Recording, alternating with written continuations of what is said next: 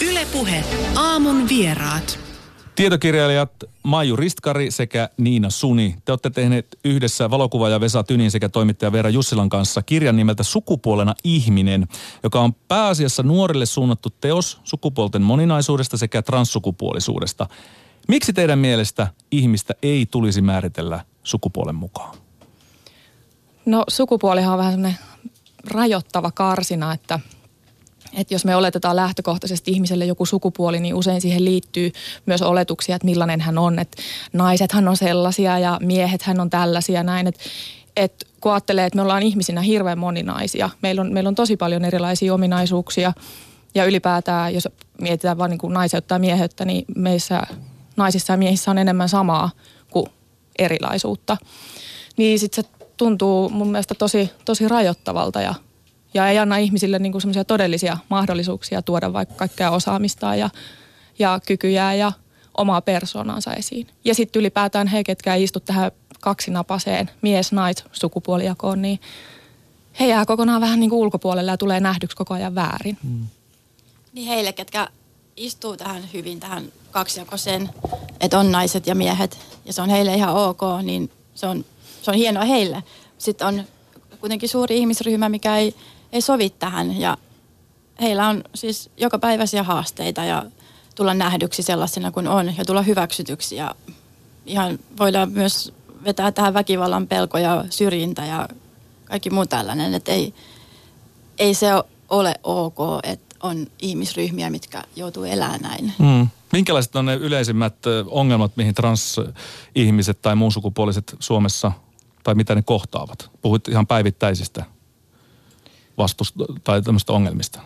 No tietysti päivittäin varmasti tapahtuu väärin sukupuolittamista, että oletetaan sun olevan jompaa kumpaa sukupuolta vaikka sun ulkonäön, ulkonäön mukaan, eikä se ei ole, siis ulkonäkö ei, et sä voi sen perusteella sukupuolittaa ihmistä. Ja miksi, mik, miksi sun edes tarvii miettiä tai tietää, mitä, mitä, mitä sukupuolta sun, sun kohtaama ihminen on. Et se on hirveän rankkaa sille, sille yksilölle, mikä tulee väärin sukupuolituksi jatkuvasti mm. elämässään. Tähän varmaan osaisi tietysti joku setan asiantuntija vastata paljon paremmin, kun heillä on enemmän sit semmoista dataa ja tutkimustietoa. Mutta no, olette kohdannut kuitenkin tämän projektin aikana mm. paljon muun sukupuolisia joo. transihmisiä. Hyvin kirjavaa, kirjavaa kertomusta siitä, että millä tavalla he, he, heihin on suhtauduttu Kyllä, eri et, aikakausina. Niin. Joo, ja sitten esimerkiksi käytännön asia voi olla se, että, että ei ole välttämättä pukuhuonetta, mihin mennä vaikka urheiluharrastuksessa, että yksi meidän projektiosallistuneista oli joutunut jättämään rakkaan harrastuksen, koska hänelle ei ollut tilaa, missä vaihtaa vaatteita. Mm. Sitten saattaa olla, että koulussa ei ole sellaista vessaa, mihin kokee, että voi oikeasti mennä turvallisesti.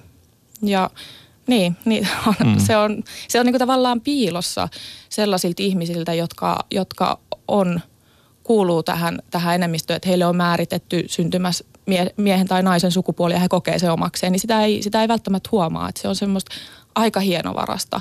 Mutta sitten se saattaa olla tosi näkyvää esimerkiksi työelämässä, että, että on tullut esiin sellaisia tapauksia, että joku, kun on käynyt ilmi, että, että on käynyt sukupuolen korjausprosessin läpi, niin yhtäkkiä vaikka työnhakuprosessi tyssää siihen. Et, joo, näitä on ihan, siitä on, on semmoinen, semmoinen tutkimus olemassa, mitä itse asiassa hyödynnettiin tuossa kirjassa. Ja niitä on, joo, niitä on kaikenlaista. Sitten on esimerkiksi, että jos tarvii vaikka oman ylioppilastodistuksen uudella hetulla. Se mm-hmm. saattaa olla hirveän prosessin takana saada semmoinen. Jos tarvii jonkun vanhan työtodistuksen uudella hetulla, niin saattaa olla, että vanha työnantaja ei edes reagoi näihin pyyntöihin. Niin miten sitä sitten hakee töitä, kun kaikissa papereissa on eri nimet ja hetut ja kaikki mahdolliset. Että Kyllä se on ihan siellä käytännön arjessa koko ajan. Joo, eli byrokratiakaan ei ole tullut tässä vastaan. Puhumattakaan sitten, jos haluaa tämän diagnoosin siitä, että on transihminen ja haluaa päässä hoitoihin ja korjata omaa sukupuolensa, niin tässähän on myöskin ollut aikamoisia prosesseja, mihin on, ja hyvin nöyryttäviäkin prosesseja, mihin transihmiset ovat joutuneet. Mitkä ne pahimmat tavallaan äh, tilanteet, mitä teidän eteenne on tullut, tai mitä te olette kuullut transihmisiltä? No ensinnäkin se, että se prosessi on kauhean pitkä se, että siinä kohtaa, kun ihminen hakeutuu prosessiin, niin hän, hän yleensä tota, se kokemus siitä sukupuoliristiriidasta saattaa olla hyvinkin voimakas ja siihen toivoisi apua sillä hetkellä, mutta se, koska siinä kestää niin paljon se, kestää niin kauan se esivaihe ja tutkitaan ja pitää tavata kaikkia ihmisiä ennen kuin voi edes aloittaa hormonit, niin se saattaa olla monelle tosi, tosi tuskastuttavan pitkä ajanjakso. Ja sitten yksi meidän tähän projektiin osallistuneista, niin hän sai ensin, ensin tota, kielteisen sen, että hän ei saanut diagnoosia ollenkaan eikä sitten päässyt edes aloittamaan sukupuolen korjausprosessia. Tämä on kiinnostavaa, koska meillähän perinteisesti on ajateltu, että Suomessa ei ole ikään kuin eroa sukupuolten välillä. Mutta sitten kun niitä rupeaa tarkastelemaan tarkemmin, niin ne onkin aika tärkeitä meille, että kuka on nainen ja kuka on mies. Meillä ei ole tarkasteltu ehkä asioita siitä näkökulmasta, että, että miten ne vaikuttaa naisiin tai miehiin. Eh- ehkä eri tavalla jostain syystä, koska meillä ei ole haluttu sitä nähdä.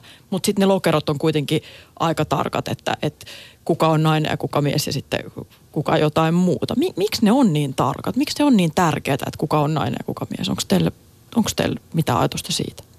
Siis mun mielestä on oikein hyvä kysymys, että miksi, miksi jotenkin siitä halutaan niin tiukasti pitää kiinni, että mikä, mitä tapahtuisi, jos me päästettäisiin näistä irti, mikä olisi se hirvein asia, mitä, mitä mitä sitten niinku maailmassa kävisi. Mm. Niin, sitten sit tulee hirveä kohu, että, että puhutaan siitä, että koulussa ei erikseen kutsuttaisikaan tätä ryhmää pojiksi ja tätä ryhmää tytöiksi, vaan että kutsuttaisiin jollain muulla tavalla niitä lapsia.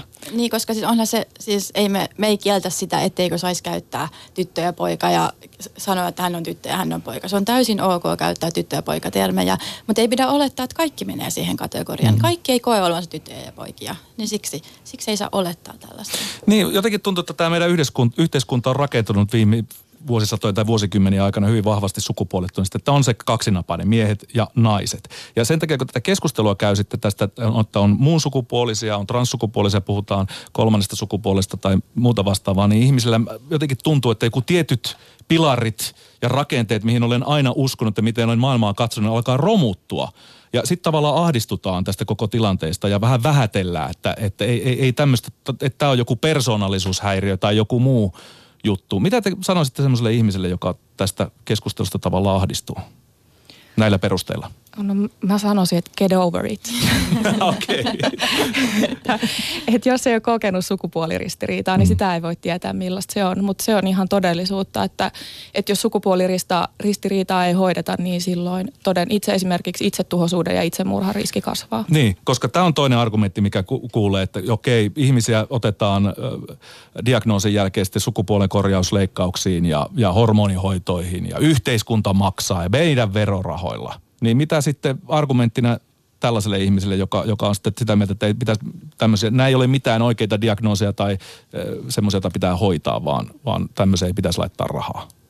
No siis kyllähän ne nyt on ihan oikeita, oikeita asioita, asioita, mitä ihmiset kohtaa elämässään ja mistä tietty ihmisryhmä kärsii. Ja totta kai siis pitää, pitää huolta heistä.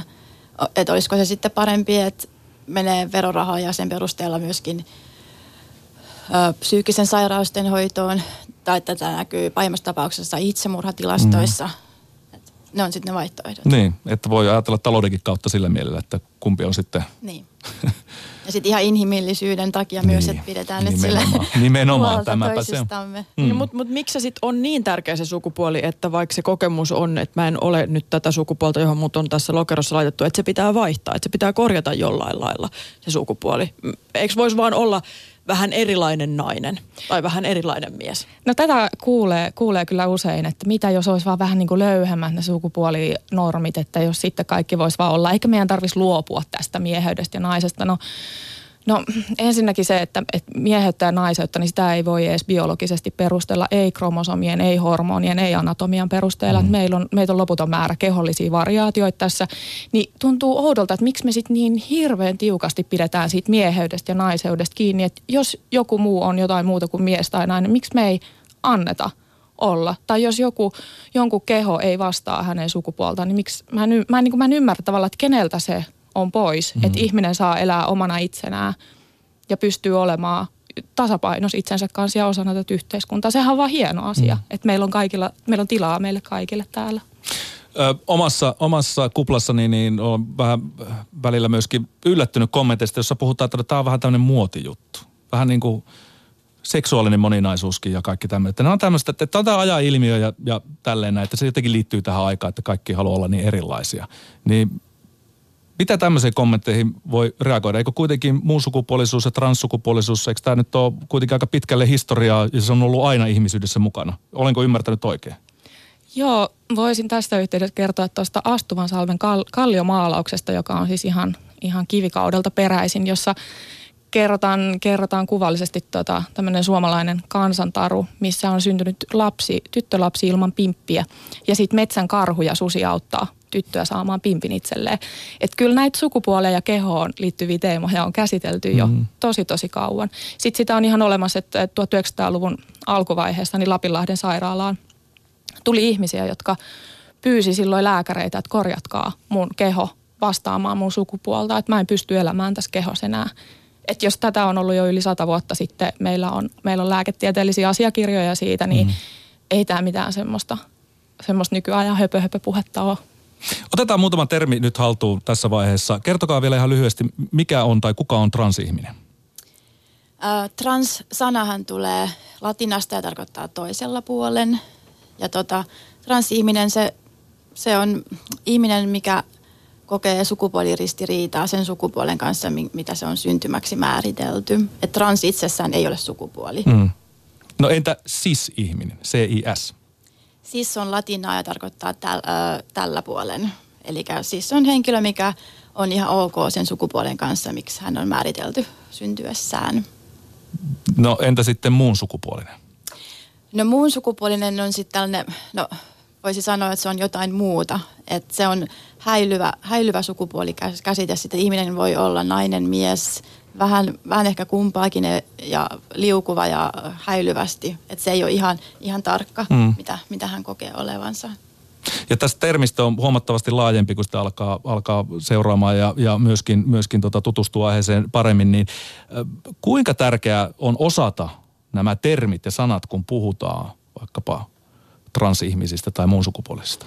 No onhan siinä, musta on ihan hyvä, että nyt tietää, mitä tarkoittaa transsukupuolisuus ja transihmisyys ja tietää, mitä on muun sukupuolinen. Ja myös siis sukupuolinen on hyvin tärkeä sana osata, koska se on tökeröä puhua normaaleista ihmisistä ja normaaleista sukupuolista. Että ei ole sellaista. Meidän kaikkien sukupuolet tai sukupuolettomuudet on ihan yhtä normaaleita. Eli, eli jos jos oot sellainen, että syntymässä sulle määritetty sukupuoli on ok, niin sitten sä oot siis sukupuoli. Hmm. Joskus tuntuu, että se jollakin tavalla estää tietynlaista keskustelua, jotka ei uskalla lähteä edes mukaan, kun tietää, että tähän liittyy paljon erilaisia termejä ja mä en oikein osaa niitä, niin väistellään tätä keskustelua. Itse asiassa Englannissa on eräs käsikirjoittaja ohjaaja nyt ottanut esille, että minkä takia englantilaiset naisnäyttelijät eivät uskalla puhua trans sukupuoleen liittyvistä asioista tai transasioista yleensäkään. Ja se taustalla on se, että kun ei pelätään sitä keskustelua, koska ajatellaan, että sanotaan jotain tökeristä reaktiota, millä tavalla puhutaan, ei osata puhua tätä. Onko tämä ihan yleinen ongelma ja mitä tälle pitäisi tehdä?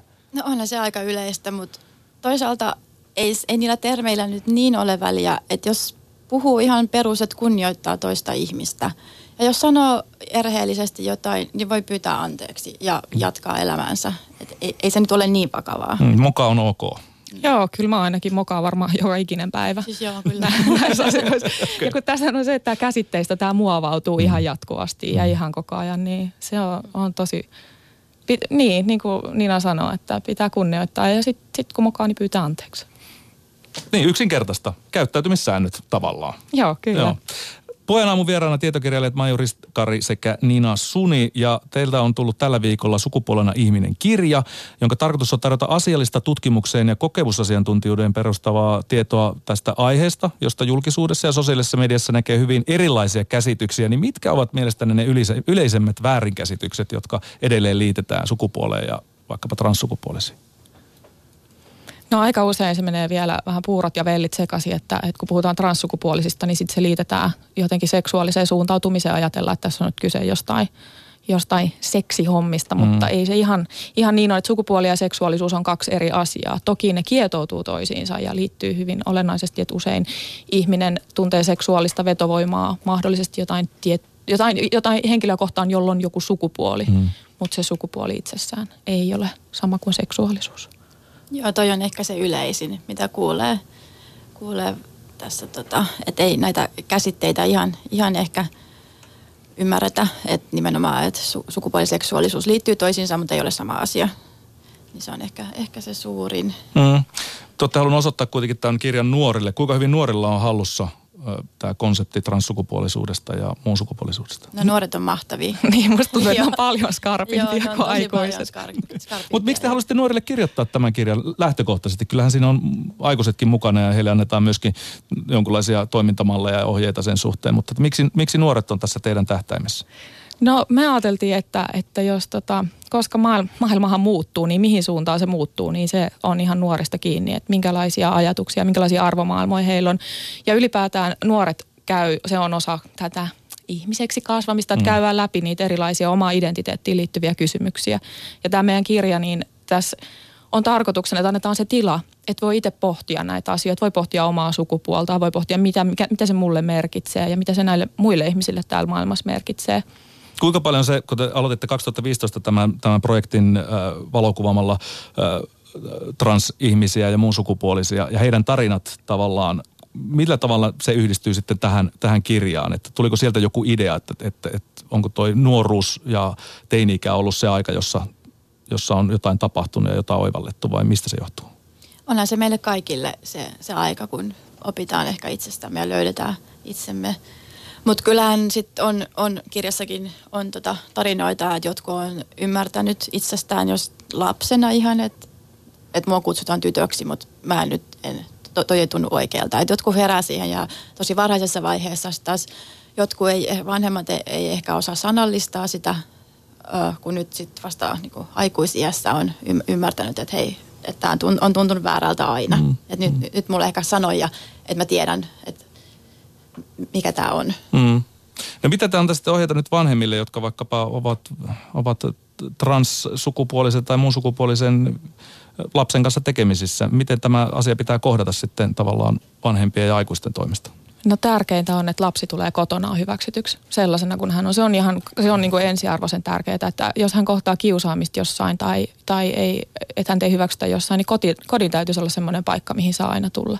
Ja sitten ylipäätään, että vanhemman niin ei tarvi huolehtia ihan niin hirveästi, että, että sitä voi elää tosi tosi hyvän elämän, vaikka olisi sukupuoleltaan mitä tahansa. Mm. Et yleensä siinä vaiheessa, kun lapsi saa olla tai nuori saa olla sitä, mitä hän on, ja voi tuoda esiin sitä omaa identiteettiä, niin silloin hän myös kokee olevansa onnellisempi ja tasapainoisempi. Kun te aloititte tämän sukupuolinen ihminen projektin tuon valokuvanäyttelyn kautta, ja se jatkuu itse asiassa tällä hetkellä on Somerolla, Uusi kaupunki ensi kuussa ja sitten Turussa äh, vielä viimeinen paikka, missä tämä teidän valokuvanäyttely, nämä tarinat on, on, on esillä. Niin sanoitte, että kolmen vuoden aikana on muuttunut huimasti tämä keskustelukulttuuri Suomessa parempaan suuntaan. Minkälaisen vision te maalaisitte vaikkapa seuraavaan viiden, vaikka kymmenen vuoden päästä, että millä tavalla muun sukupuoliset ja transsukupuoliset Suomessa, miten, mihin he, miten heihin suhtaudutaan? No siis mehän halutaan vallankumous. No niin. Minkälainen vallankumous? Tasa-arvoinen vallankumous. Mitä se vaatii? Pitääkö päitä tippua niin kuin vallankumouksessa yleensä? No tota, lakimuutoksia vaaditaan tietysti. Joo, translain kokonaisuudistus, että itsemääräämisoikeus sukupuoleen. Ja siihen, että me ollaan samalla viivalla kaikki, Lu, niin kuin, riippumatta siitä, mikä meidän sukupuoli on tai miten me ilmennetään meidän sukupuolta. Et ei enää katsota, että mikä tuollakin kävelee, että ihme tämän meidän pikkukylän joku erikoinen tapaus, vaan että ollaan niin kuin, kaikki ihan samanarvoisia ja yhtäläisiä. Kiitoksia tietokirjailijat Maiju Ristkari sekä Niina Suni, että päästi vieraksi. Kiitos. Kiitos.